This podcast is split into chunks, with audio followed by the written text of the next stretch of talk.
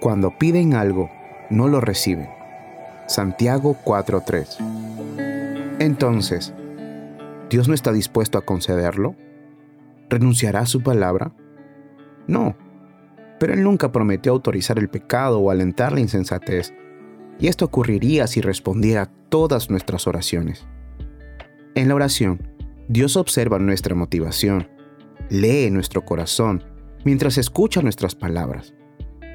Si oramos por cosas temporales para consentir nuestros apetitos o satisfacer nuestros deseos, no tenemos razón para esperar que Dios nos las otorgue. Si pedimos cosas espirituales con un objetivo carnal, Dios es justo al negárnoslas. Podemos pedir cosas buenas para llegar a ser ilustres en la opinión de los hombres, ser respetados por nuestros pares o aplaudidos por la multitud.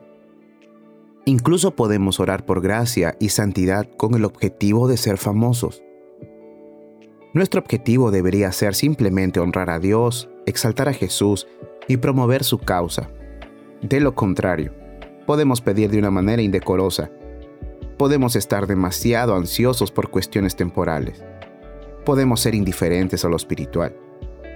La lujuria puede hacer que oremos y sigamos orando, así como el orgullo, la codicia o la envidia.